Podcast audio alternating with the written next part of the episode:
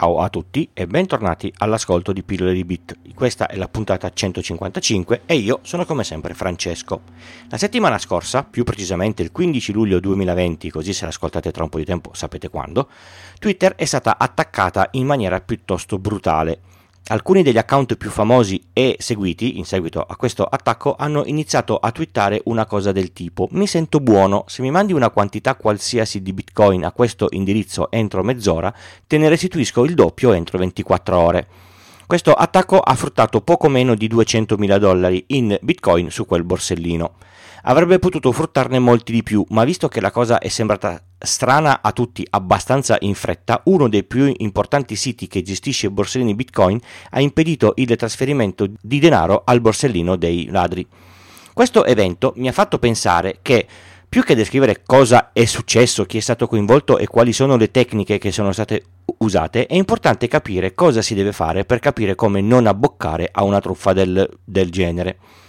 In breve, a livello tecnico, i cattivi hanno avuto accesso ai sistemi di gestione degli account Twitter, hanno cambiato le mail di riferimento, hanno disattivato l'autenticazione a due fattori, hanno cambiato le password e a questo punto hanno fatto l'accesso e li hanno usati per twittare. Agli utenti coinvolti non sono arrivate notifiche perché la mail di destinazione delle notifiche è stata cambiata. Mi domando come possa succedere che cambi la mail e non parte una notifica di conferma a quella vecchia o da qualche altra parte. È anche vero che se cambi la mail perché hai perso quella vecchia, ci va comunque un modo alternativo e non una notifica via mail su quella che non, che non hai più. Quindi l'attacco è partito dai sistemi interni di, di, di Twitter. Questa cosa è molto grave. Di alcuni di questi account, i cattivi, hanno avuto accesso anche ai messaggi diretti e altri hanno fatto l'export totale dei dati dell'account. Per informazioni molto più precise c'è il post sul blog di Twitter che spiega tutto per bene. Lo trovate come di consueto nelle note dell'episodio.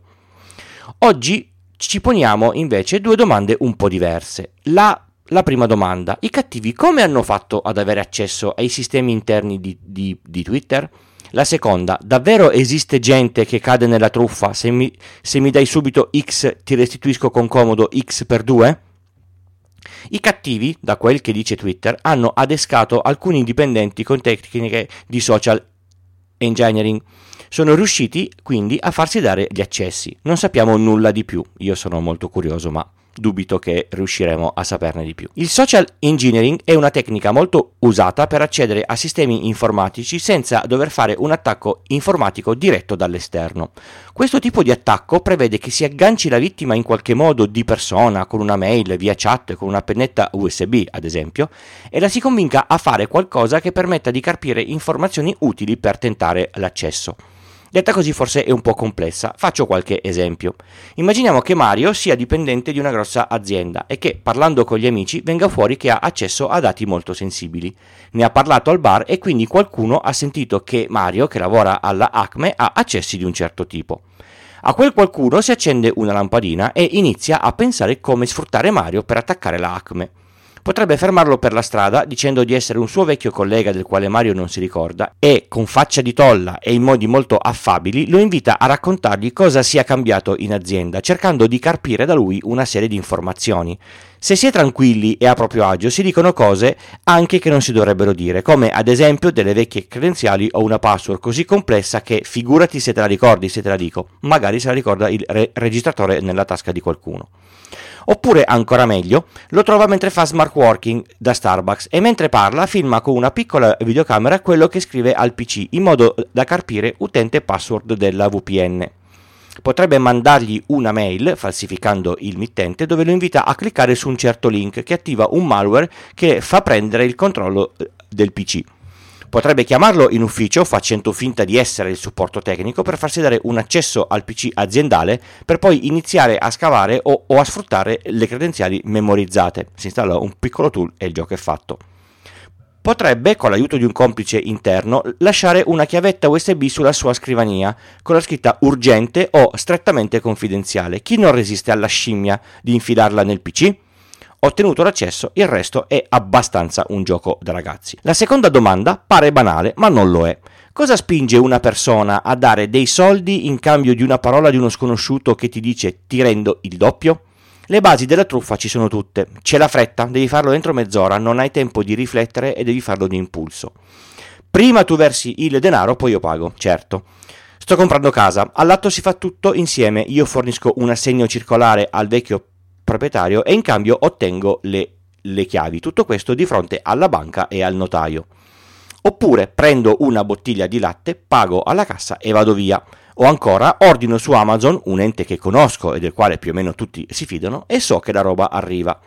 Poi c'è il, metodo di pagamento, il Bitcoin, una moneta i cui wallet sono eh, anonimi e le transazioni, una volta confermate, non sono più annullabili. Se pago con carta di credito e poi mi accorgo che è una truffa, ho ottime possibilità che quei soldi tornino. Con il Bitcoin assolutamente no. Si deve stare attenti, sempre a tutto e a tutti. In azienda non è un gioco, gli accessi sono personali, non vanno mai dati a nessuno, men che meno a, a parenti, urlati in piazza o forniti al supporto tecnico. Perché chi è il supporto tecnico? Li ho chiamati io? Perché mi stanno chiamando? Devo proprio dare accesso al PC a una persona che non conosco? Fatevele queste domande sempre e fate in modo che nessuna, nessuna, nessuna informa- informazione aziendale esca tramite di voi non dite le mail de- dei, dei responsabili, potrebbero falsificarle e impersonarsi a loro. Non scrivete, mandate via mail o dite la vostra password a nessuno. Se in una mail di un fornitore c'è un link, prima di cliccarci su, chiamate il fornitore e chiedete il perché del link e dove dovrebbe portare. Se un allegato ha una scritta enorme al centro, non quella nella barretta piccola gialla in alto che vi dice attiva le macro se no il file non funziona, ecco, non fatelo mai. Non inserite mai dispositivi nel PC, a meno che non siate certi della provenienza. Le chiavette USB che trovate in giro, guardatele come se fossero una cacca di cane molliccia e puzzolente. Non si toccano e si lasciano lì dove stanno, tutte sempre. Le chiamate di assistenza tecnica devono originare da voi. Se un tecnico vi chiama e vi dice che si deve collegare al PC senza che voi abbiate chiesto nulla, nel 95% dei casi è una cosa che puzza. Non fornite accesso a rischio di, di risultare antipatici. Se una persona che fa quel mestiere in azienda e lo conoscete, beh, lì non è, non è un, un, problema. E se fate qualche domanda in più, gli fate sicuramente una piacevole sorpresa. Un utente che sta attento alla sicurezza è un evento raro. Attenzione alle mail, anche se arrivano da persone conosciute. Falsificare il mittente di una mail è relativamente facile. Un occhio di riguardo a tutte quelle cose che devi farlo entro 10 minuti. Non siete chirurghi al pronto soccorso. Fermatevi e riflettete su quello che vi, viene, che vi viene chiesto. Come vi viene chiesto, domandatevi il perché e se non siete convinti fate un doppio controllo, magari di persona. È un mondo difficile e se vi fregano poi dovete anche andare davanti a un giudice e giustificarli. Non è roba banale. Chiudo con una cosa che io reputo banale, ma, ma per molti in effetti non lo è.